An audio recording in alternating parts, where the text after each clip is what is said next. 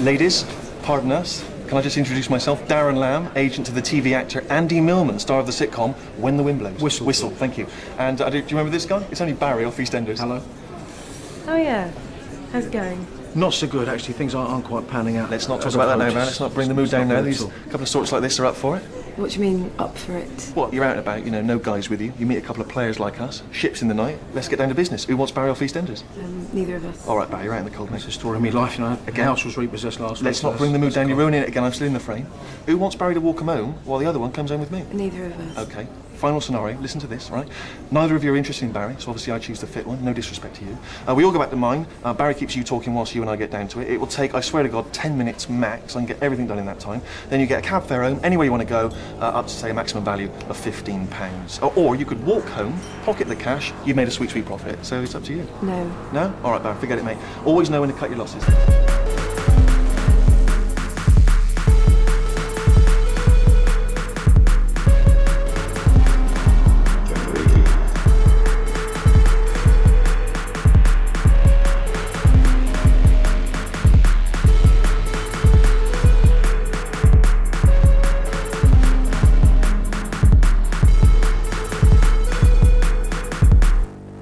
Hello, everybody. Welcome to Generation Lost, the show about movies with Bryn. and Jeremy. And today, We're talking about movies. and we're not taking it too seriously. Not too seriously. it is a lighthearted affair.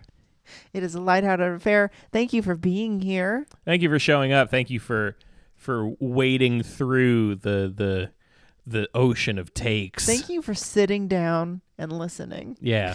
you've made it you've made it to the other side of the Chris Rock Will Smith debacle. Oh, you've survived. I was gonna say you've s- made it out the other end. Yeah, statis- Today is Monday and nobody's talking about it anymore. I would hope, I hope. but I was gonna say statistically, Uh, But it's Monday so I know already. you, listener, are a white man, yes. so you've done your due diligence and you've sat down, and you've listened. You've sat your white ass down and listened to the Generation Lost podcast. Yeah, yeah. and we want to thank you for that. This is called doing the work. This episode, as well as all episodes, are subtitled "Doing the Work." yes. And they also uh, are recorded on stolen land Uh huh. of the Algonquin people. Is that true? I believe so, yeah. They're uh, the, ma- the Algonquins. Are the the ones who Algonquins were owned definitely the- on Long Island. I believe they were in Manhattan as well. Oh, cool. That's neat. But I mean, uh, well, we're not in Manhattan. We're in we're in Brooklyn. Oh, so right. So, this so would Al- have probably been the Algonquins. yeah. Algonquin.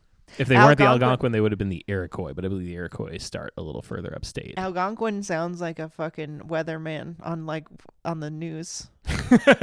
this is Algonquin.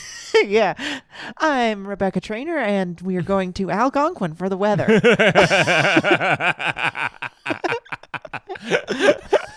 Thanks, and I'm Rebecca. definitely I'm definitely not picturing what he's doing. Me neither. I don't know why he would be doing the weather. Don't know. You'd be doing the weather exactly like a respectable person. Yeah. Anyway, that's not what we're here to talk about. Not at The- all. The weather is not what. And also, we don't know anything about the historical uh, lineage of the stealing of land. No. I guess uh, Jeremy knows something about. I mean, the I know a little bit Algonquins. of I know a little bit about the native people of Long Island just Right. for having grown up there. And what I think we should do is give it back to the people who now own, uh, you know, real estate Exactly. companies, but are also exactly. we must we must give Long Island back to the Puspatuck and the Montauk people. yeah, and they'll make casinos. or They've been whatever. selling me cheap cigarettes for my whole life. and I Yeah. would love them to own Long Island. I, we may have talked about this. What is the um, cheapest you ever got cigarettes in New York City? in New York City proper, there was a bodega next to the old Experiment Comedy Gallery, which was a, a small comedy venue that is long gone now.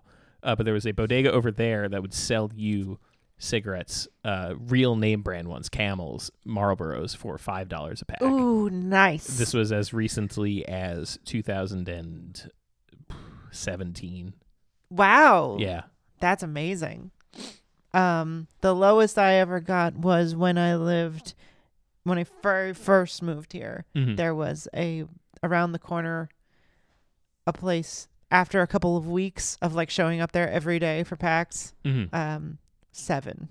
Like, Yeah. They were like, "You want the uh, the cheap ones. And I was like, I don't know what that means. And they were like, if you give me cash, I'll give you two for seven. I Oh was yeah, like, because they "Great." get them. They absolutely 100% get them from the Puspatuck uh, reservation out in in Suffolk Oh. County, and they bring them in to here, and and they're untaxed. If you look at the bottom, they won't have the whatever little stamp sticker, they're yeah. supposed to have.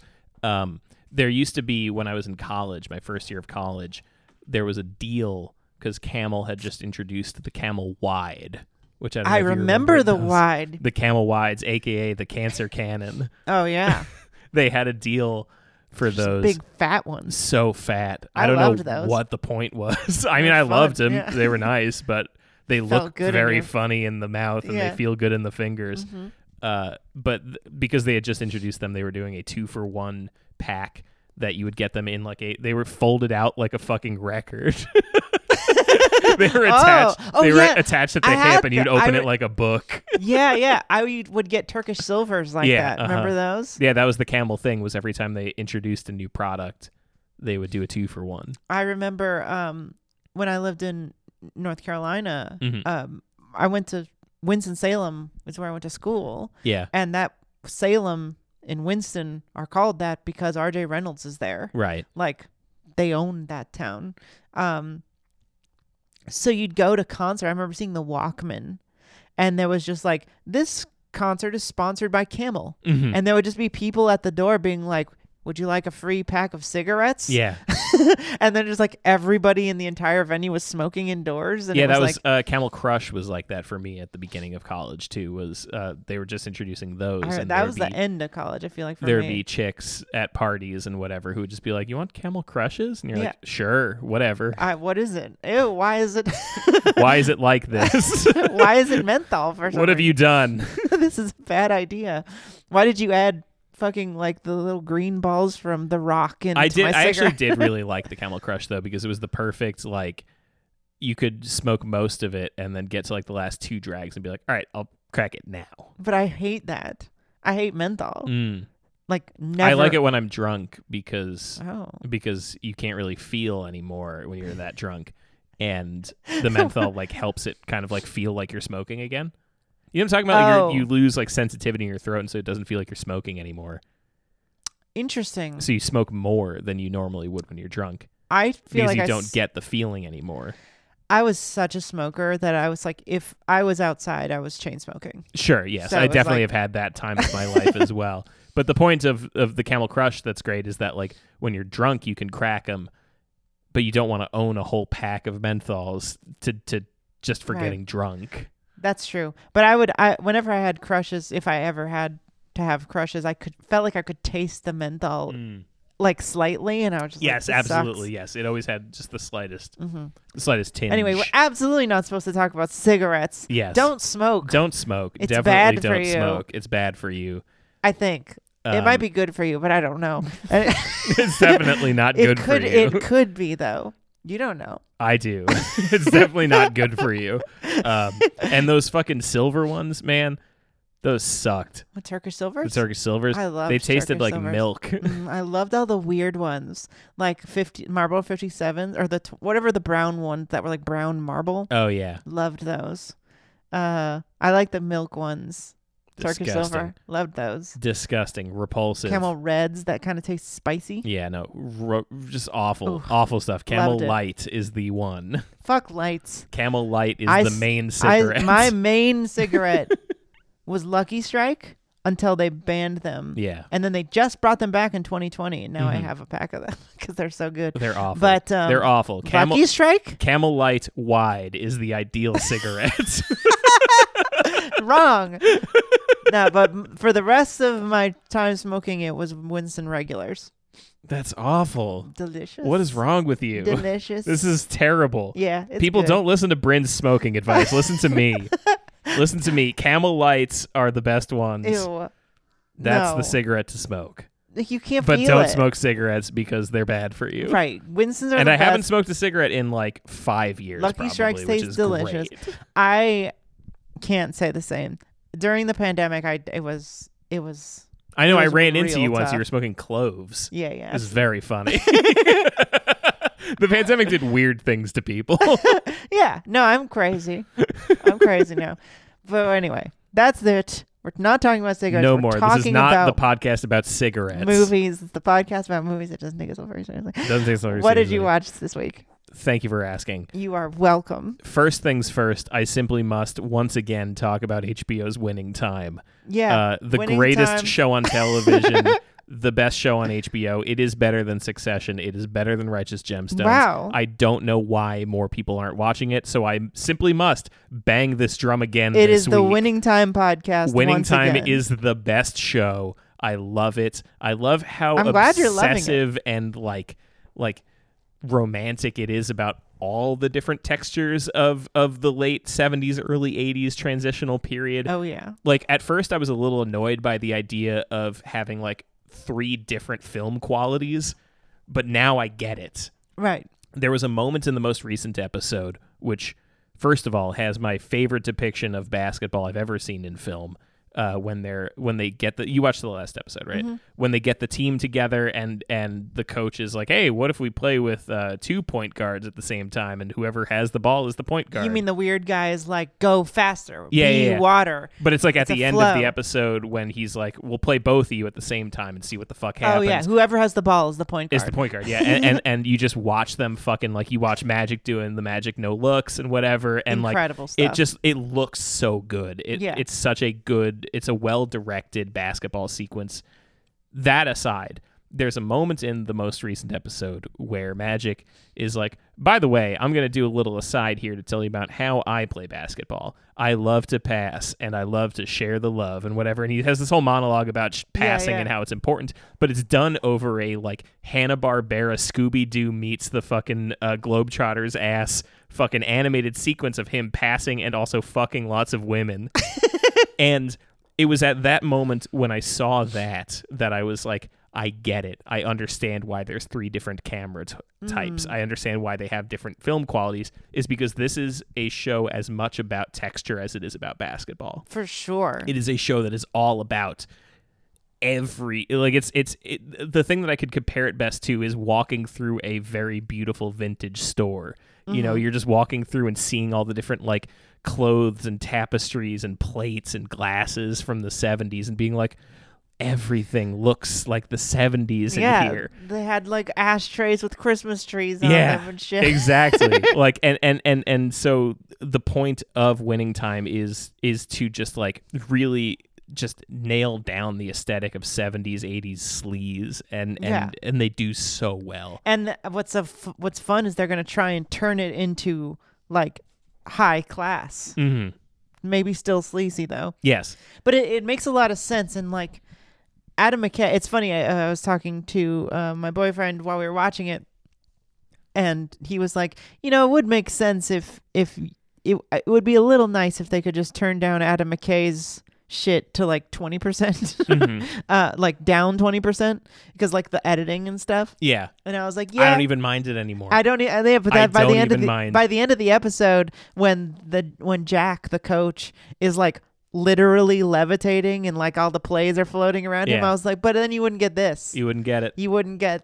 You wouldn't get that. You know what? Because I- that's what Adam. Mc- You got to take the good with the bad with him. What's crazy is like I actually like his weird editing now. Oh yeah, you I you- actually you're, uh, like. I mean, maybe it's just because I like the show so much that Mm-hmm. I'm like willing to forgive it, but I'm like more than forgiving it. I'm straight up like, I I am almost at the point. I want to see like one or two more episodes to really nail down this idea, but I do actually feel like the intent of doing that jarring editing is to call attention to moments that like you're supposed to be paying attention to Mm-hmm. to make sure that you hear this dialogue because like it's very easy to like zone out and miss an important thing and i think that by like doing these weird things where like it goes over unrelated footage for a second yeah, to yeah. make you be like wait is the audio out of sync ah you got me again And he Adam said, I heard what he said. and, and and you hear what he said yeah exactly it makes you pay attention for a second to be like wait what the fuck's happening Right.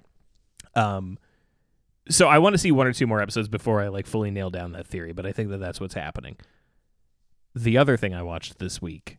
Oh yeah, it's a great show. It's a great show. You simply must watch it. at And I home. really I hope- want to make sure people watch it because otherwise they're not going to make more of it, and I'm going to be very upset if they don't. I really hope that it stays at this glacial pace Mm-hmm. and we get five seasons. I want 20. I, I, uh well, I want as many seasons as like honestly. want it to go as long as The Simpsons. I, wa- I want as many seasons as there were the rivalry between the, the Celtics and the Lakers. Yeah. Like I want the whole 6 hour 30 for 30 like each each basketball season being a, f- a full season. yeah. Like watch Magic grow up and Larry Bird and them having a they win and then they lose and then they l- win and they win and then they lose and they win, you know, like Yeah. that whole rivalry like all the I way mean, they through open the 90s. on Magic getting HIV. So, I mean, we know that at the very least the story's going that far. The pace of it is is up for debate, I suppose. Right. I'm afraid they're gonna like. I'm afraid they're gonna like maybe go another season and like zip around and like, I don't know. But right now, it's been what four episodes and, And we we're haven't just even at training we camp. haven't even gotten to the first season with Magic. So Yeah. I'm really happy with the pacing right now. yes. Um, Adam McKay, please listen to this episode. You're doing a great You're job. doing great. You please- direct basketball very well. He, he loves basketball. if you if you do anything else in your life, just direct more basketball stuff because you really do a very good job. Mm-hmm. like this whole i didn't know he was even going to go into that angle of like how jack sort of like had this weird like idea and how pat riley is going to start dealing with it and how- Yeah. I- it's all really interesting It's very interesting too because it's like it, it's such a like duh sort of a thing now where Yeah, you're like go faster yeah go faster, play more in the transition, like be quicker on the counter attack. Like it's it's stuff that Don't like wait. in modern sport is like so humdrum that you're like yeah of course you counter attack all the time if you can obviously. right and but it's the funny, idea that at the time it's like it, it's kind of like when you hear about the revolutionary war and like how the americans were able to like beat the british so much because the british were still like marching in in formation and the the americans were like up in the trees just shooting them like run you idiot yeah what are you doing uh, right you wear red it sticks out bill cosby um you remember that bill No. cosby bit oh he has that whole long bit about the revolutionary war it's Oh. like we'll wear brown and hide in the rocks and trees and everywhere and you will wear red and march in a straight line um anyway it's a good show please watch it Please watch please it. tweet about it i want them to make more at Adam McKay and us, and say uh, this is the best show. it's and the best show. I heard about it, from on the Joe- Generation Lost podcast. Adam McKay, hire them as as consultants Yeah. or something, Come on the show, or come on the show. I don't really care. Whatever. whatever. Uh, anyway, Oh, the other thing I other watched thing this you week- watched. Um, so I um, I got to thinking about the movie Kick Ass Okay. um, With Nick Cage. with Nick Cage, and uh, I decided I wanted to watch it again, so I did, and um, How's that hold up? it actually holds up okay. okay. Um, I think that what I came out of it thinking is number one, it is the best Spider-Man movie. Okay. Sure. Did you Uh, watch the other Spider Man movies? No, Okay. I've seen a bunch of them though, and I have to say, I, I mean, listen, I, I don't know for sure, but I, I, I will say that Kick Ass is a very good Spider-Man movie, Mm-hmm. even without Spider-Man being in it, because Kick Ass, the whole premise of it is, you know, he's like a kid who decides to become a, a superhero. He doesn't have superpowers. He he just has like batons that he beats people up with. I guess he like gets like nerve damage that like makes him unable to like feel pain anymore or whatever. oh, but right. like, yeah. but they forget about that halfway through the movie, and it doesn't really matter. He does he really never feel pain? I He- feel like he does feel pain. Like there's multiple moments where he's like, "Ow!" Or gets yeah, yeah, knocked out or definitely. whatever. He, he definitely. That's what I mean. Is like halfway through the movie, they forget that he doesn't feel pain anymore, and then they also have him get a girlfriend, and they fuck all the time. And you're like, well, if he had nerve damage, wouldn't he like not come or Right. something? or like, not feel anything. He can't Yeah. get hard, and his dick doesn't work. Yeah. Uh, but it doesn't matter. It- Who cares? The point is, the thing that's great in the Spider-Man context is they do a really, really good job of of him balancing his regular life and his superhero life, and more specifically, like the thing that I always feel like Spider-Man is preoccupied with is like time and like how much time and effort it takes to be Spider-Man versus his real life. So like in Spider-Man Two, for example, he's like unable to hold down a job Oh, yeah. because he's always being Spider-Man and Pizza he can't time. work. and he's like failing out of school and whatever. This Kick-Ass does a really good job because there's a there's a part of the the movie where he gets a girlfriend and they start fucking regularly. Mm-hmm. And he's like, yeah, and then I just didn't want to be kick ass anymore. Yeah. yeah, it's like, whoa, what's the point of uh I, I, I guess I Being a just like don't superhero. actually care about that very much anymore. and I I think that that's such a missing element of the Spider-Man formula. of a teenager just being flaky and Uh, yeah, like, exactly. not and, having and, and and finding something else that interests him and and just being like and I guess I just didn't do Spider-Man shit for a little while. and Yeah. whatever. like Doc Ock and like I guess just do whatever he I'm wants. sure someone I'm- will figure it out without I'm, me. I'm busy getting pussy right now. I'm getting pussy off Mary Jane. I actually don't really care about what the rhino dude is doing. right. Which is I think it should be more of a thing because it's like There should be more sex in Spider Man well yeah because he's this a is- teenager. He should be jacking off all the time. Absolutely. Does does did they ever do that? In the, of course they don't. In the Tom Holland ones, They uh, do a little. a little. A little a little more than you'd expect. Really? um yeah there's like jerking off jokes and Mm-hmm. like um like in this new one like um I know they said that him and Zendaya are like we don't fuck. It would be weird in Spider Man if we fuck.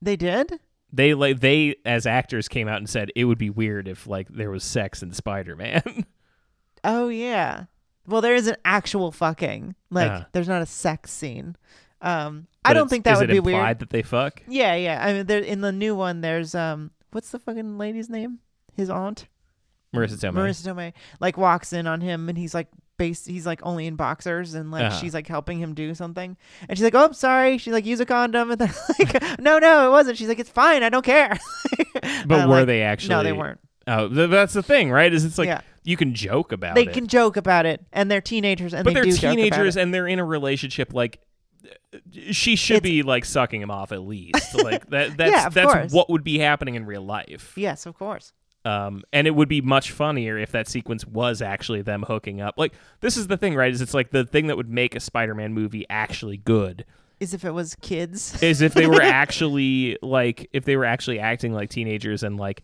you know she was like you know beating him off or whatever and like and and and you know Marissa Tomei comes in and they like put Yeah. the pillow in front of him and she's like hey we were just hanging out with this pillow here you know, Just I've always thought normal about, pillow stuff I've always thought about like this is the Spider-Man the, gesture is like Bryn is fingering. Eh, doing the the fingering thing right now yeah, you know you it use is your- kind of like the Spider-Man gesture yes Yeah.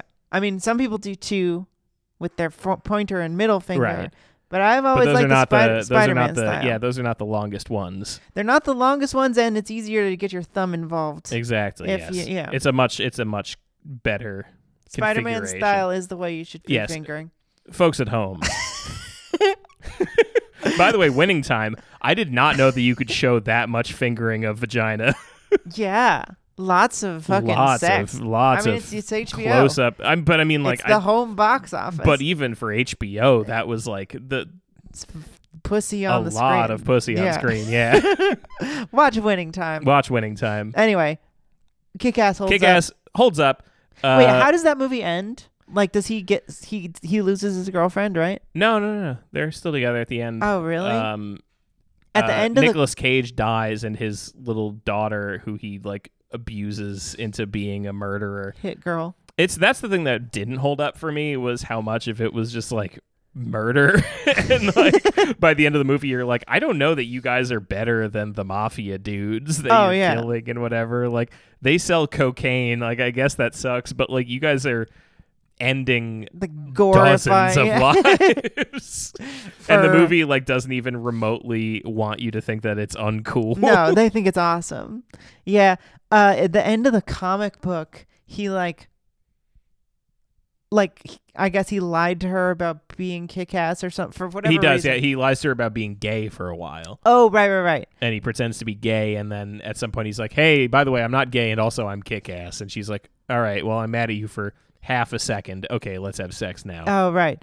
In the comic book, I can't remember why, but they end up breaking up, and then he she like fucks the like bully or whatever the from the beginning of the m- Who, comic Red book. or no- Mist? I don't know. I can't remember. It's, been a it's long time. uh they, they the comic's pretty different, but he like well texts. there's a second movie so i mean they might have gotten into that later she like texts him a picture of her getting fucked by the guy, Nice. and then it like ends with him crying and jerking off to the picture.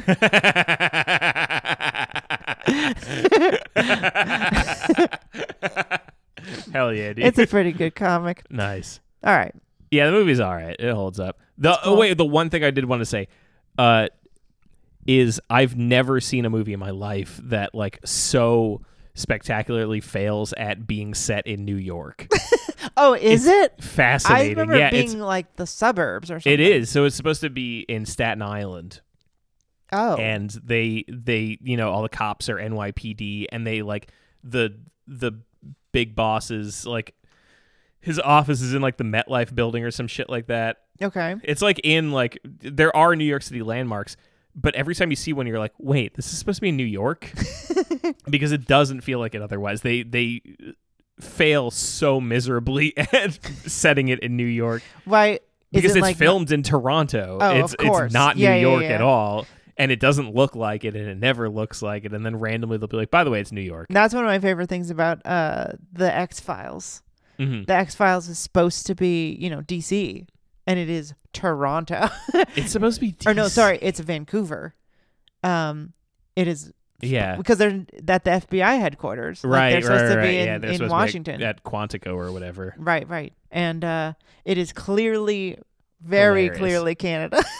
yeah, dude, it's it's so funny when when movies and TV do that. Anyway, what what did you watch this week? Oh, um, let's see. What did I watch this week?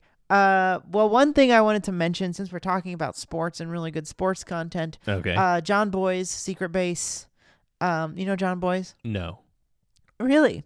Uh, John Boy's is a YouTuber, I guess, but sort of like higher tier because he was like working for SB Nation Mm-hmm. and like he started making these like really long complicated very interesting sports documentaries uh, for on his personal channel and then on SB Nation and then that gotten taken over by I think him uh, and changed their name to Secret Base um, okay, and uh, really fun really good he used to do this series called Pretty Good which was like stories that are pretty good and um, he did this really really insane one called like 17,421 or whatever that was like what if football was played on the entire world or whatever it's like uh this one is just the story of a pitcher f- named Dave Steeb who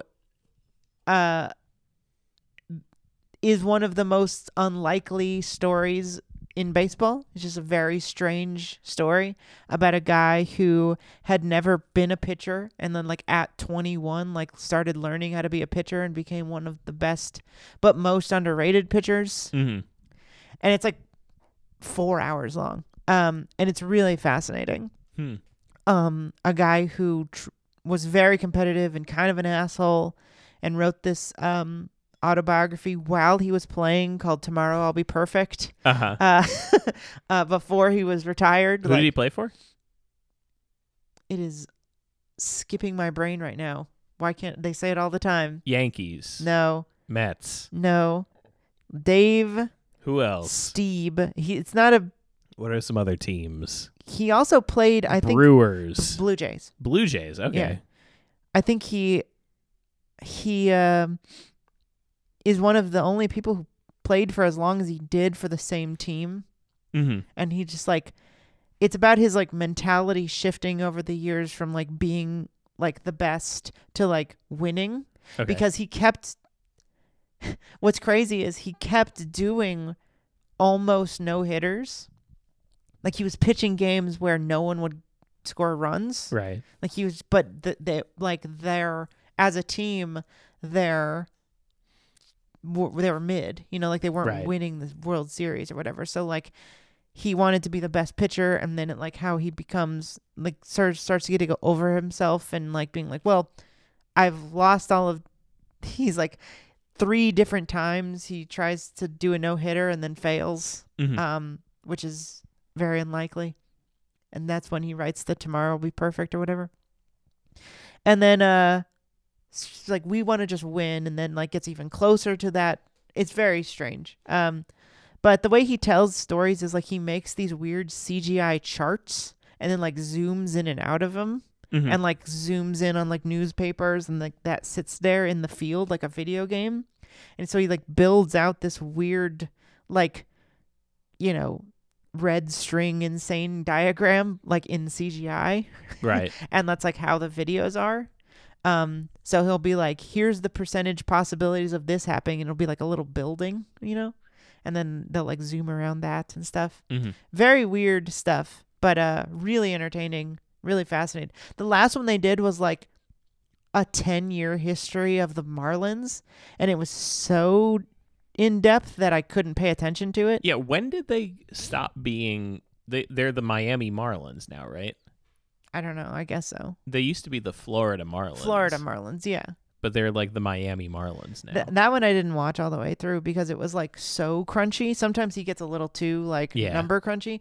In the past, he's done really like really interesting, s- just like little stories. Like he did this one called "Why Do I Choose to Do This for a Living?" and it's just about it's like a twenty minute video about professional poker, Mhm. and it's just like a couple little stories of really interesting characters in poker. And there's one about this guy who like staged one of the biggest strikes in in in uh, MLB history really interesting stuff. But then they started getting longer and mer- more crunchy and statistical. Mm-hmm. Um, and this one is sort of both, where it's a single guy, really interesting story, but it's also very number crunchy. yeah. Um, so it uh, there's only been three of four, so the next one comes out next week. But it's really good. Uh, I, I recommend watching it Nice. real quick. I also saw.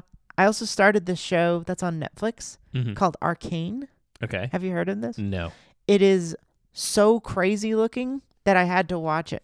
It is like I don't really the story so far is pretty basic. It's like these two sisters whose like parents were killed in some sort of like weird fascist war or whatever and they live in some sort of like Final Fantasy ass city Okay. uh, where like royalty and like weird rich people live at the top and they live underground in Sure, some sort yeah. of weird pits. It's all Naturally. like sort of cyberpunk, steampunk level stuff. But the animation is so crazy. It looks like it looks like um into the Spider Verse. You know where like it's CGI, Yeah. but they do like the weird like stops, so it looks sort of almost like hand drawn animation in places. Um, but it also has this like watercolor, um, or like hand painted feel to it, Mhm. s- uh, to to the style. So instead of looking like traditional animation that's like more CGI, it looks like painted animation that looks more CGI. Um, and I just love looking at it. Yeah. Um, the story so far is like they have a gruff father figure who like protects them, and they find these secret blue special s- magic things or whatever. It doesn't seem super good. It's also a l- I just realized a League of Legends story. Ugh. So I didn't really know that. I've never Yuck. I've never played that.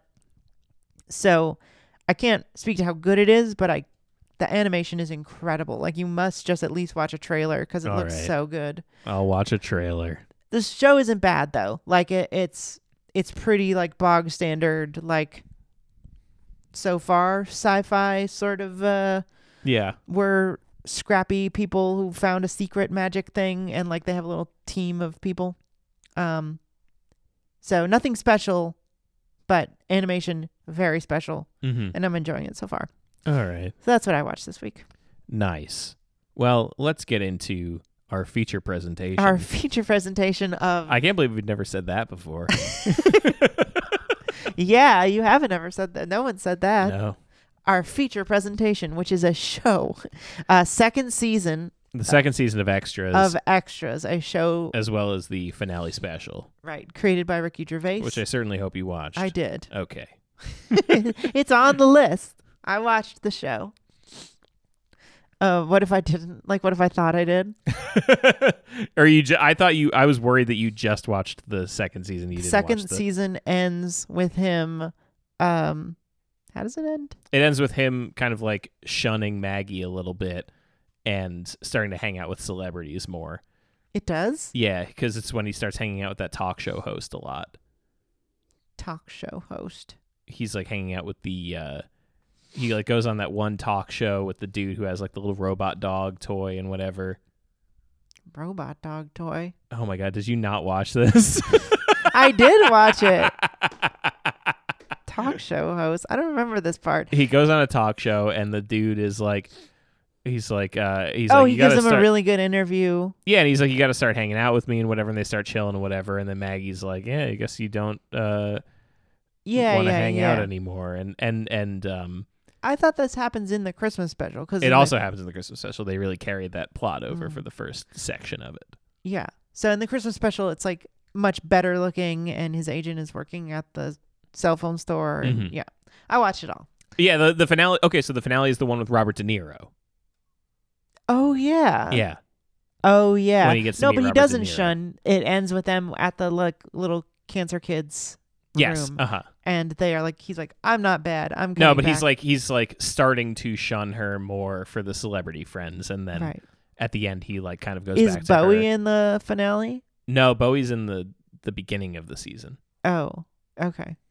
All right. So extras, season two. Yes. It's like three hours long. It's only six episodes, and then it's Christmas special. which is 90 minutes. Yeah, it, I was way longer than I thought it was. I was Like this is a movie in and of itself. Yes. Um. So if you recall, the plot of the first season is uh, Ricky Gervais plays a character called An- Andy Millman, who Mhm. is an extra who is trying to become a real actor, who's also kind of pitching a sitcom around. Uh, and at the end of the last season, he gets a big meeting at the BBC and they agree to make his TV show. And he's like, oh, damn, I'm going to become a fucking uh, TV show guy. Yeah. Ain't that something?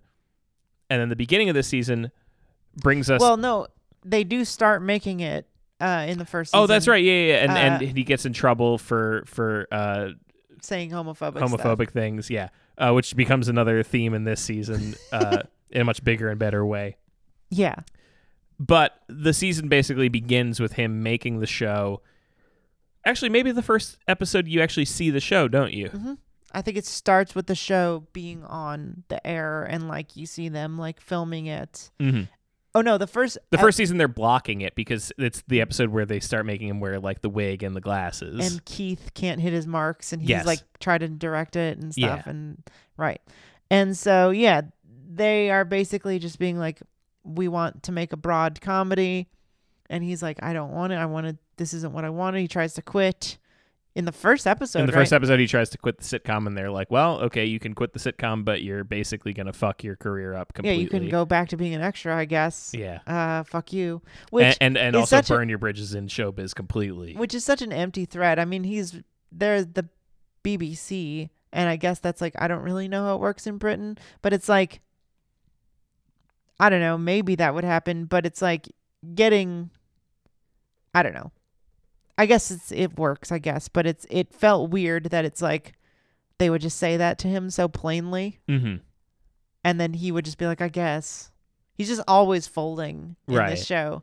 Um yeah, so he they make this stupid show, which I don't you know, it's funny because in America we get good shows from Britain. Like we Mhm. get the best stuff. yeah and yeah, I'm yeah. assuming that there is something this shitty, there is yes but I have no idea what it is. but that's the fascinating thing right is it's like it, it probably works the same way the other way around where they're like they don't see our schlock right. Are they watching Two and a Half Men or yeah whatever? exactly like, no they're getting like our good shows like king of HBO queens stuff, yeah. yeah, the good sitcom.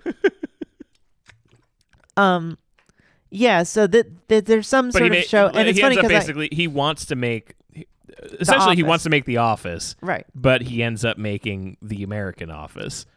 Just kidding. No, no, no, he's no, making no. like Big Bang Theory. It's worse than that. I feel like it's worse than that. yeah, Like this is a brand of comedy that only British people have.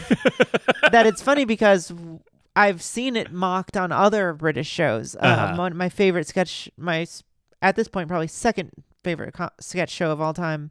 Um, that Mitchell and Webb look of course. has uh, Hennemore, hmm uh, which is like some silly thing where they all have catchphrases. It's like it's just a sketch where it's like, what if we made a stupid show? Right. and it's like, oh, you misinterpreted my complicated directions to make it embarrassing. Henny more, and he screams Henny more, whatever. right. And I assume that that's also a type of show. It's like you can kind of draw a line, I assume, from from like faulty towers Mm-hmm. to something worse, like people trying to make trying to like take what was good about faulty towers and then making Right. it stupider and stupider. I'm trying to think of like, I mean, I guess like Family Matters would kind of be like this, like Absolutely. the old like '90s style of catchphrase based sitcoms, Mm-hmm. and they bring it up a lot also in like the critiques of his show. Everyone that is- everybody's like, yeah. this is so outdated. Like, this is not what TV is like anymore.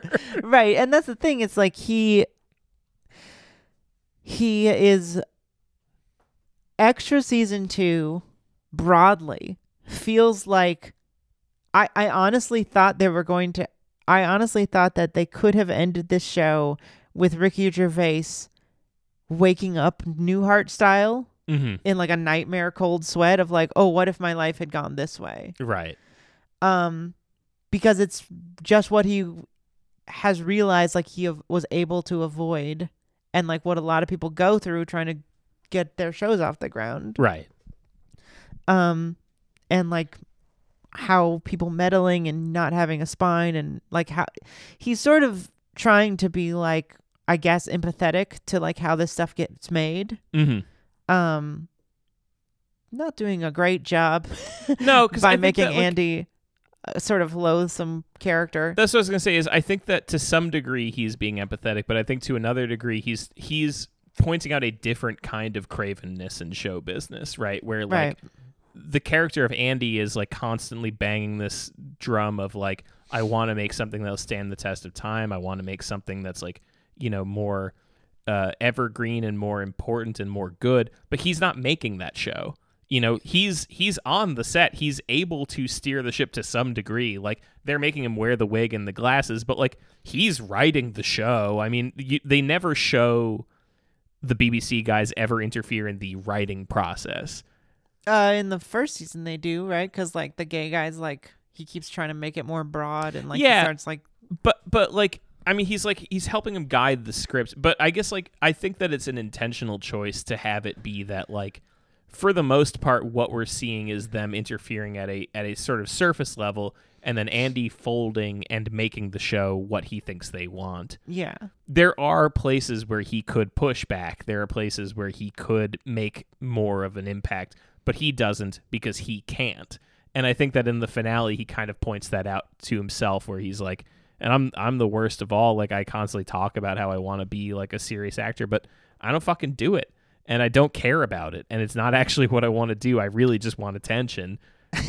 Because Right. like wh- when he gets the opportunity to be in a real play, he fucking blows it on being like a weird homophobic guy. Like Yeah. But even before that, when he's talking about the play, he's not talking about it as like I want to do serious acting because I I am an actor and I want to do it. He says like you know like Hollywood guys are always saying how like the theater was their first love and Yeah, yeah, whatever and yeah. like He's he's, just like, "I wanna be always a thinking real of things guy," in those yeah. terms. a- as to how can I present myself as someone I'm not. yeah. Uh, okay, so the ma- so the main through line of this season is he's on the show and he hates it. He's now famous and he hates it. he's famous and he's rich and the show is like like mysteriously really popular that's Yeah, yeah. like one of my favorite things is that like he doesn't know anybody who likes the show but it gets like 6 million views every week right and everyone well he does he like he's constantly bombarded with people who like the Right. show but he finds them stupid and annoying and beneath him Mm-hmm. uh, and he wants to impress different people uh, even though they're already inviting him into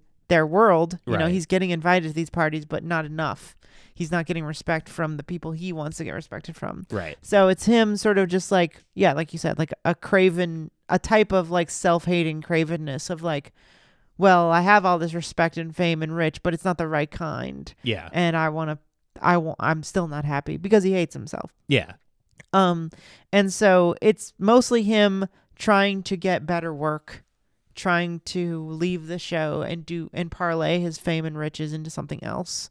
Um, and in probably my least favorite thing in the show, uh, a lot of it is his bad agent fucking it up hmm um, seemingly never getting him any work. Um, and I get this is supposed to be like it's just a type of like awkward Ricky Gervais style humor, right but I find it in this context pretty annoying and unfunny. Um, where it's just like it feels like a cheat a little bit for him to not be getting work because of because of like an impossibly uninterested and like uh, uh incompetent agent. Uh, so I I always thought this. I've seen this show a couple times. Yeah. Um, and I always I would have agreed with you, but I think this viewing is the first time I caught this. That in the Christmas special, when he finally fires Stephen Merchant and hires the new hot shit fucking agent, the first things that the agent presents to him are the same are the things, same yeah. things that Stephen Merchant has presented to him. yeah. And to that degree, you're like, like, oh no, Stephen Merchant is kind of a jackass and he's kind of a bumbling fool and whatever. Yeah. But he's done exactly what the other agent does for him. like he's he's the the other agent doesn't get him anything good. Right. You know, like he gets the same shit because at the end of the day, he is still a fat middle aged guy who has a shitty sitcom nobody likes. Right. And in Hollywood, I mean, it's not Hollywood, it's Britain, or Britain whatever, would. whatever.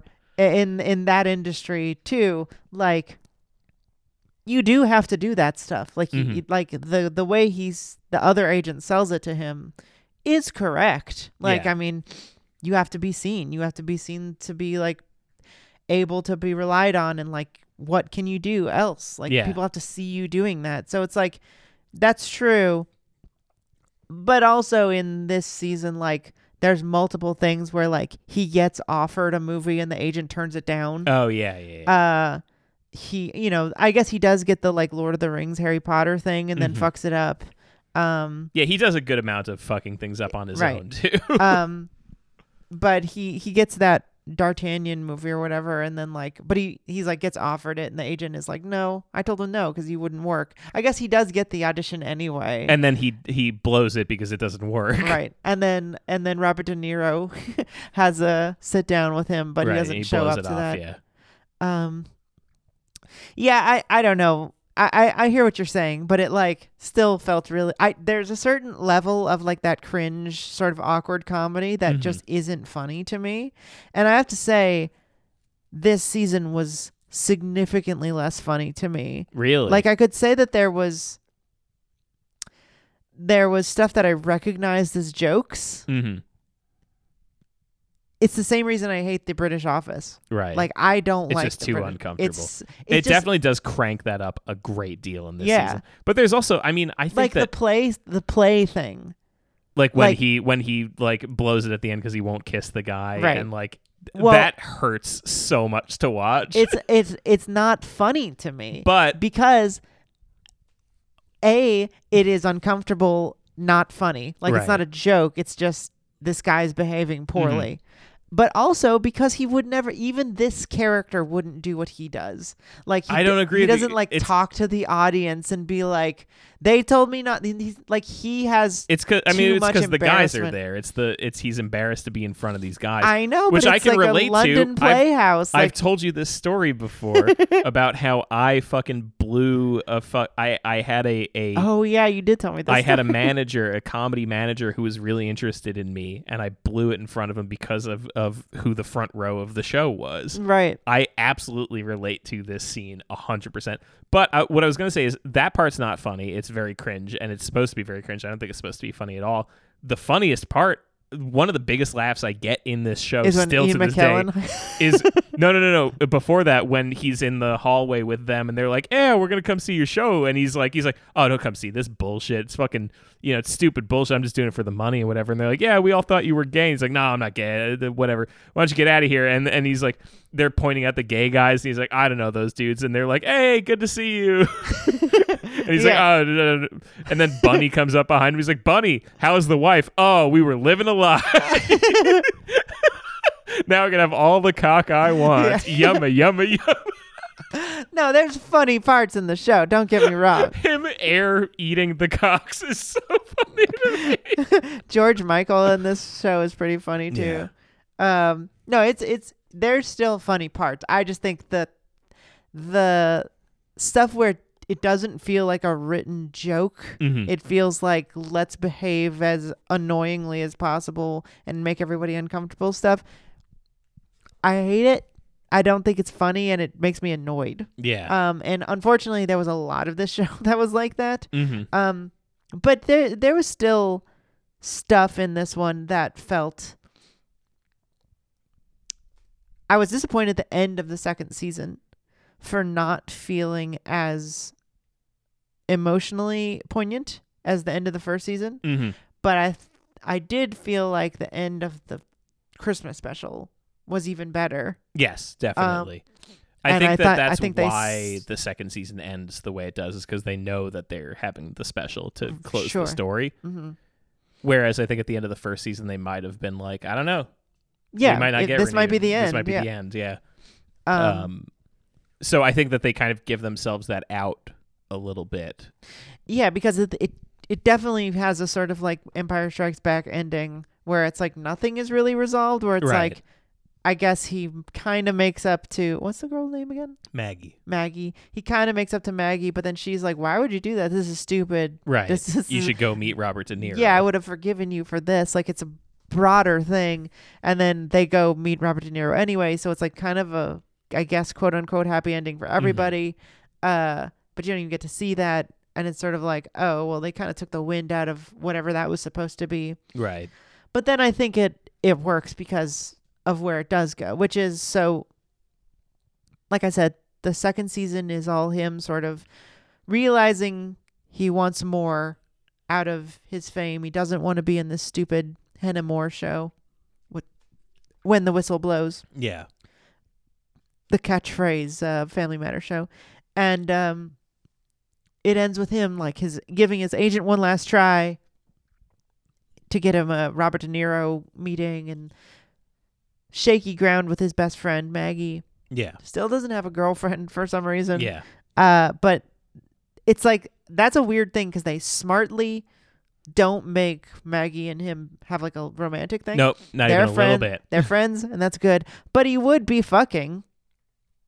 Or like- would he? Yeah, he would. like he's a fucking on like one of the biggest shows in television. Right. There's like that Patton Oswald bet. He's like, I'm on basic cable. I get pussy. Right, Like, yeah, like But I guess he like I mean he even when he's meeting with the with the big agent guy is like I don't want to fuck people. Uh, like he's weird. He's it seems like he's just weird about women overall. I mean, that's my that's another thing I don't like about this season is that his character keeps shifting depending on what Ricky is trying to lampoon. right. Yeah. And and it feels less ab- like this really small and cute story about these two people tr- striving for success Mhm. and you know like the first season is so perfectly encapsulated and this tries to do something and i think hits in a lot of places and misses in a lot of places yeah. where he's trying to lampoon craven scum suckers but also big famous stars Right. and it like y- that character doesn't make much sense sometimes because he's at once like you said the biggest star in britain and also just some nobody that can't even get a table right. and so it kind of feels But I guess they're kind uneven. of they're kind of always pointing this out in the story, right? Is like he keeps coming across people who were him at some point. yeah and and and I think that that's kind of it. I feel like maybe if we were British, we'd catch more of this because there's stuff that like there th- like there are people who had a big sitcom for a year or whatever who are Yeah. like, yeah, I used to be able to get a seat at this restaurant and whatever. And I think that's kind of what he's trying to point out to us is like that Andy's fame is like it is big and it is worth a lot of money, but it also is like on very shaky ground. um, yeah but so the the Christmas special, we we start with him getting a new agent, basically. Like it it he he's not happy with what Darren's been doing for him. The the toys aren't selling and whatever. Like Right. all these little capers that Darren comes up with, they're they're not working. So he fires him. He gets a new agent. Um, all the while like just neglecting Maggie like crazy, trying to just like chase fame in any form that he can get it. Um, I'm trying to think of what was the catalyst for his his agent stopping answering the phone. oh um doctor who i guess he does doctor who which is funny No, he does that later uh, after he confronts him. oh really oh yeah shit I don't remember. I can't remember now, but basically, I mean, it's like he gets this hot shit agent who tries to get him a bunch of stuff, but it doesn't work out. Well, no, it, it's not that it doesn't work out. He He just keeps turning stuff declines. down, He's yeah. like, "Do you want to do Big Brother?" He's like, "No." "Do you want to like be seen at parties with these like hot models?" He's like, "No." "I want to Right. do something important." But like and then so he like there's a whole like part of the special where he like is kind of in this crisis mode where he can't even get into the fancy restaurant or whatever. and Right. confronts his agent and he's like, "Why are you not calling me?" And he's like, "Because I don't know what you want." Yeah, like, Like- do you want to be the big actor guy? Do you want to be the the rich famous guy? You can't be both. You're not gonna be both. Right. You've got to be one or the other. and he picks fame and He so picks he fame. starts doing the In the doc- most like pathetic little moment where he's just like eh, rich and famous. yeah i guess rich and famous okay when you put it that way so he does doctor who which is annoying to me because that's not what doctor who looks like uh they would at least have with the doctor with the david tennant doctor they would have at least made him a cgi bug or whatever Yeah. um but i guess they didn't have the budget or maybe it's just funnier to have a little cut out of his Yeah. face in the slug um oh yeah because he's a slug and they put salt on him Right.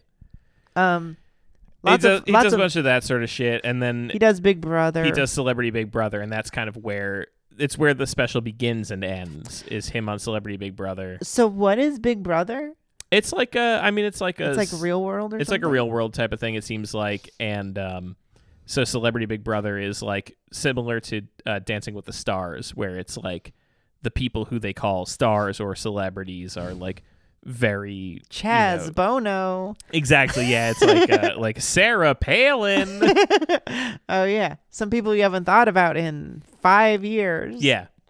The people who would say yes to something like this. right Um, it's just people trying to keep the profile up. And so his harem of people in the in the Big Brother house are like some like 60-year-old tap dancer whose back keeps blowing out and like a couple of people who were on like sitcoms and whatever. And then a woman, the best the funniest one is this woman who just was in the news because her son was murdered. yeah, that is really funny. There's all these weird like moments where she just like, yeah, my son was murdered. I don't know. I don't care. I don't know why I'm here. and then they have to do like the funky chicken or something. Um Yeah. And then so like he keeps like having these moments in the Big Brother house where he's like, I don't know what I'm doing here. What the fuck is this? This is so pathetic.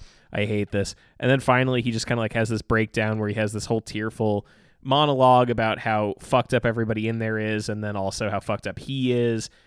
Uh, and and it is actually a very like genuine moment where he like Yeah. turns it on like he's been like r- like going off on everybody in the house and and everybody in in showbiz and then he's like and and me I'm I'm the worst of all you know like I'm worse than any of you because I pretend that I'm a, I'm trying to be an artist or whatever but I'm not really Right. like I I I say that I want to make something that'll stand the test of time but like I don't fucking have it in me and I know I don't and I'm pathetic and and you know whatever and then he apologizes to Maggie through the camera yeah. and it's a really sweet That's a moment. great moment. It's a I- I- really, I really do sweet, like this good moment. moment. Uh, and you know, he's just like, you know, I'm sorry, and then he answers the silly questions that she's always asking, and it's really Yeah. sweet. It's a great time. Um, Great time at the movies. and then he leaves, but that, like, that whole like moment, he steals the show. yeah, and has this big spotlight on him now and his agent is like great job we're gonna get you in dramas now like Yeah. you're gonna get what you want and he just fucks off. and he fucks off and he's he there's gonna be a whole press conference where everyone has all, all these questions for him but he like sneaks out the back and hangs out with maggie and they go to some other country and Yeah. that's the end of the show now that part got me Mhm. like it is emotionally a high point it's it's it's very good it's well done but the whole big brother thing i have to say the parts of ricky gervais that later become obvious about him being an asshole Yeah. start to come out in the christmas special Definitely. And- yes. my big problem with this whole br- Big Brother thing is that like he keeps doing things where n- you have this character who you're now supposed to be like this is kind of a redemption for him Mhm. because it's like okay he's really gonna stop this time like he's gonna stop chasing fame apropos of nothing, we actually don't. I mean, I, I'll I'll accept that this whole experience of being surrounded by other people chasing fame is like a rock bottom. is a for rock him. bomb bottom for him, and he's like, you know what? Fuck it, I don't care. I'm gonna just go be with my friend, and he Yeah. does, and that kind of works. But I feel like it's so the fact that he is Ricky Gervais and he has like actually done something interesting, Mhm. and now he is famous and has ac- achieved this other thing that this character wishes he could do feels kind of weird to me. Do you know what I mean? It feels I like actually I, I disagree with you that I think that Andy Millman, the character, would not be happy with Ricky Gervais's career why not? because Ricky Gervais doesn't do serious dramas like he does. Like I know, these but- shows stand the test of time. But what Andy But, like, Millman but- uh, initially wanted to do was stuff that was important that had a more like se- serious outlook, Mm-hmm. but it was still comedy, which is what Ricky Gervais did. Right. and then he didn't want to do like he was only later in the second season being like i don't know i want to do movies and stuff Right. i want to be more seriously famous um but the original intention was to do the office Right. basically which is what ricky gervais did and so now he has this fame where he's like i do serious important comedy um and then sort of like throws the other fame seekers under the bus do you know what I mean? Where it's like, well, they aren't, they don't have this internal life where they struggle with that. Right. They're just scum suckers who don't, who are stupid. Yeah. I And- guess I I see what you mean. Yeah. And I, I don't have, and you know, like this character, he, he gets his redemption and then he gets to be rich and have previously been famous and then be with his friend. But the other people, they're going to just like, they, ca- they don't see that. They don't Right. see the hypocrisy or whatever. And that felt kind of shallow and like, Mm-hmm.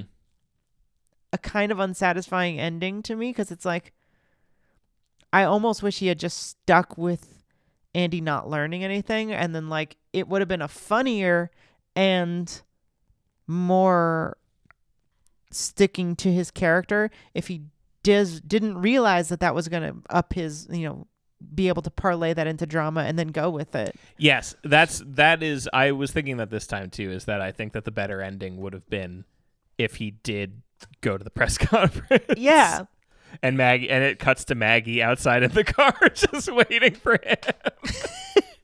like she still does her whole thing where she shows up because he talked to her, yeah and she's waiting in the parking lot for him, and he just never comes.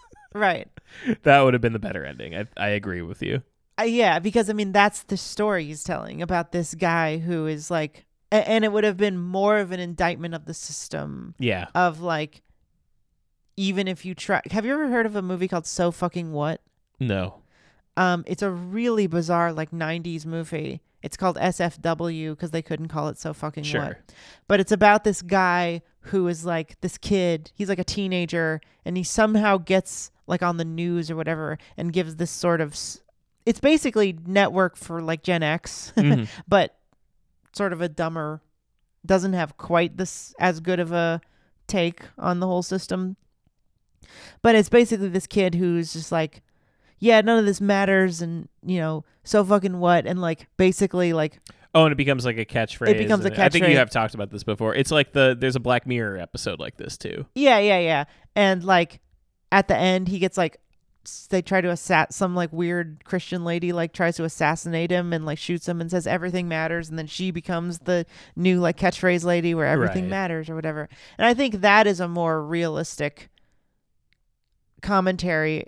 I mean, a shallow commentary, but on this Yeah. sort of like fame It's cycle at least more poignant. of like okay your your public rally against fame made you more famous Yeah. and that's more of i think the point that extras is trying to make is that you can't get out of this like you can't just ex- you can't just be like no i'm gonna leave you have to yeah.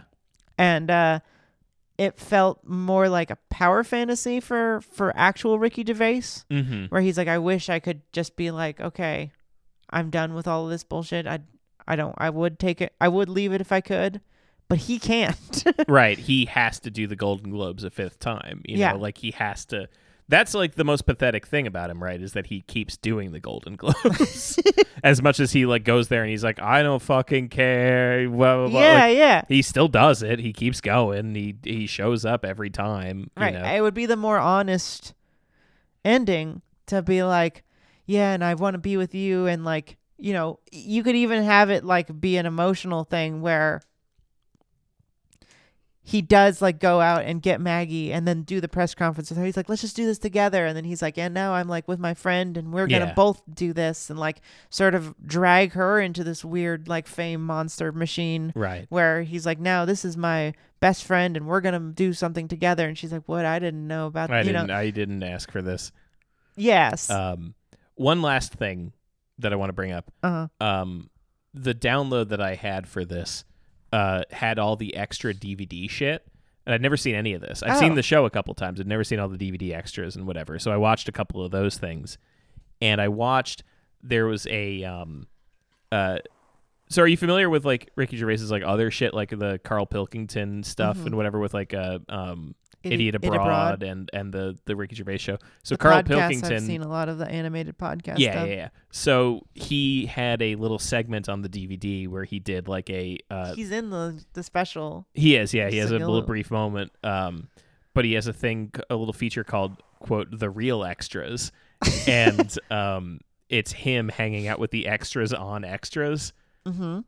So the actual extras who are working on set, and it's him hanging out Oh. and interviewing them about what it's like being an extra in real life, and it is so funny. Is it? It's so good because it's all just him, just like being him and doing his. Is Carl a comedian? no, he's Or just, he's just some like some guy. dumb idiot who. He was so the story goes that Stephen Merchant and Ricky Gervais met when they were both DJs at some radio station. yeah. Uh, and Carl was like their producer. He like worked at the radio station, and they were just so amused by how weird and stupid and strange he is that they were because he's like, like, he's not he's not stupid. They He's call him stupid, but he's he's not stupid at all. He just has a weird, funny way of thinking about things right. all the time. Well, and especially a bad way of explaining what he's thinking Yeah, about. yeah, so he yeah. sounds stupid. Yeah, the one that I always think of is like there's a great segment from the animated show and I guess from their podcast where he's like I I never really know like am I in charge or is my brain in charge? Yeah. and they're like what do you what do you mean are you in ch- like you are your brain and he's like no but like you know how like sometimes you're leaving the house and you like have to go to the store and like you forget like you, you have like a couple things in your head that you have to get and then you forget the onion and then like later on your brain is like onion and you're like oh thanks brain like and they're like, onion. yeah they're like no you are your brain and it's like one of my favorite like ways of thinking about the brain i've ever heard and but you're like but you're like you're expressing this so poorly yeah. and like yeah. it, it- it's just incredible so anyway so the the real extras is him just hanging out with the extras and it's mostly just him being like this is such a pathetic way to live like i can't believe like you're just this can't be good for people to be like sitting around all day like this waiting for someone to come and be like okay now we need you to stand in the back of this shot Yeah. and like he's talking to people about it. He's like, "Do you like find fulfillment in this?" And they're like, "No, I just like it gets me out of the house." And he's like, "All right, I guess that makes sense." It's like, yeah, I like taking walks. uh, no, yeah, that sounds really good. I'll, I will definitely be Yeah, it's watching very that. good. Uh, was Ricky actually ever doing extra work? I don't think so. Oh, he's just like Maybe I don't feels bad for them or whatever.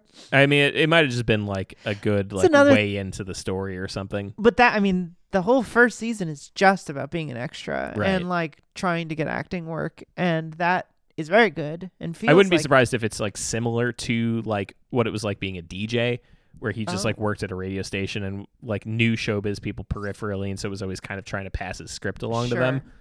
But I don't think he was. I I've never heard about him being an extra at least. Yeah. Um, that's another thing that I thought was a little bit cheap in this Mm-hmm. season was um when he's like some extra is like, hey, like, can I pass my thing on to you? Oh yeah, and, and then he's like, he has him fired. insanely shitty to him. It's like, when did he get this shitty? Like he's he's in the first season, he's a selfish guy who is Yeah. nebbish and cowardly and you know, that makes him an asshole.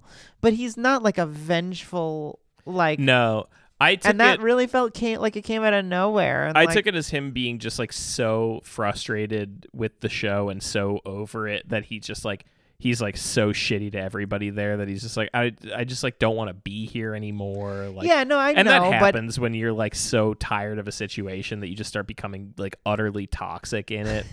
Yeah, it just uh, that kind of character development. f- They jump so much, you know. Mm-hmm. And and and one thing we haven't mentioned is that there's a lot of the fucking whistle show, yes, and it's none of it is funny. but it's funny. I I find it very funny in how how well it nails down a bad sitcom and like the beats of a bad sitcom and like the things that would happen on this show. Like But I it think that it's feels- such a good. I don't know, man. I It feels- disagree with you on this. I laugh so much at the whistle show because I of hate how the whistle show. because of how lived in and and real it feels as a show. I thought it. Well, here the, the problem is it's so broad, Mm-hmm. and it's I don't know this type of British comedy, so I don't really know what to compare it to. But what is also jarring is how vulgar it is. Like every joke is Mm-hmm. oh, about that's like true. Yeah, is we about, don't like, have that. we don't have that, and I don't know if that's for this show or that's how it is in Britain. Mm-hmm. But like every joke is about like coming and and Right, fucking yeah. someone in the ass or whatever, and it's like what is this? I it feels like non it feels like a kids show with like dick jokes. right. Um and so I didn't find that funny and I was just every time they went to it I was just like, "Okay. let's go. I get it that it's supposed to be bad. It's supposed to be a stupid show." right. But I found it unentertaining and not very funny. Um so that wasn't nice. But there was some incredibly funny moments. I, I'm I'm talking more down on it than I thought it was. I think it's pretty good. It's not as good as season one. Yeah. But it has a lot of But good it has a moments. lot of it has a lot of high points. There's some I think- Stephen Merchant stuff that was like I was crying laughing. Yeah. The like the fucking jerking off to the pen. Yes. Is incredible. It's so good. I love that so much. Them, him, and Barry talking about the muffin always makes me laugh so much. When he like ha- when he like calls him in, he's like, "Barry, I'm having the muffin," and he like runs in. when Barry uh, tells him about like the the phone company giving him a better rate, and then after telling him Andy fires him. Yeah, yeah, yeah. yeah. Uh, That's very that good. scene's When he really tells him good. that he when he finds out that he's been doing uh, roofing, and he's like, he's like, "I get ten percent of that too." That's excellent. uh, the, the- whole thing with Keith at the beginning in the first episode with Keith like walking around just like like saying the most like wildly like racist and homophobic Oh, things yeah, and yeah. Ricky just having to be like, All right. Oh, okay. uh, Yeah. sure thing, man. um the uh the stuff with the the all the cell phone store stuff once they're working there Mm-hmm. uh when he's like oh you really were his manager that's not very funny but i liked all of that stuff yeah, that stuff feels really good. Like that I th- I thought about a lot this time around too, where like they're showing kind of like how much more enjoyable and fulfilling their life is at the car phone warehouse versus as Andy's management. yeah yeah and and how and comparing that to andy being just like constantly stressed and Yeah. scrimping for like any like modicum of attention and stuff yeah, whereas like Barry and Steven are just like fucking like flipping the phone around being like, Madame, have a good phone day. they dance to the mom Yeah. calling him. uh, it's also funny because I, I was like, oh, are they going to do like a Shaun of the Dead joke? And I just realized that's a store in Britain where they dress like that. that's also in Shaun of the Dead. I was like, oh, shit. Because it's like they work at Best Buy and they're wearing blue. Right, But I was yeah. like, oh, whoops. Um, but I it was my only touch point for that particular car uh, phone store. yeah. Uh, yeah. So I mean, it's it's very funny. It's a it's a good show. It's still a good show. I think the second season. I I think the Christmas special movie thing is better than the second season. Yes, I agree. I think the second season has funny parts. It's not as good as the first season. It's worth watching though. It's I worth rec- watching. I recommend it as much as I re- recommend the first season. I think the first season is just such a nice, incredibly solid. Like every episode's funny. Every episode is is worth watching, and then the end hits you with this very unexpected, like emotional poignancy.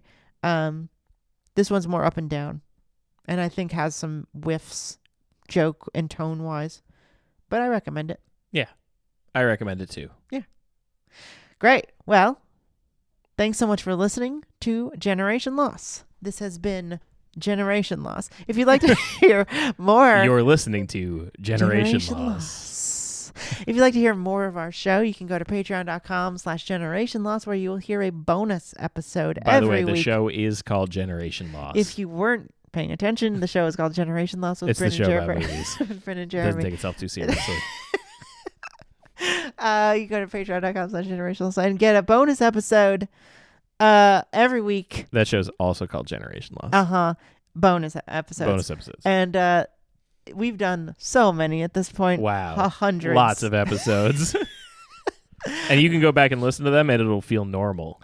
yeah it won't be weird It won't be weird to go back and listen it will to be a them. lot less weird if you listened to say my other show Yeah, if you were to go back and listen to Beep Beep Lettuce, that's deranged. or Chapo Trap House Or Chapo that Trap would be House. weird because it's news based this it's is weird. the It movie is news news based, but you you'll be fine. there's a lot more personal conversation. There's and more topics. to it. There's more to it than the That's news. okay. So so the main show is the show about movies that doesn't take itself too seriously, and then the other one is the show about movie news. But there's more to it. Jeremy's brain has been eaten by our extras, and now everything has to have a catchphrase. There's more to it There's than more that. to There's more to it than that. it. There's more to it than that. uh, yeah, and there is more to it than that because you'll get uh, Discord benefits.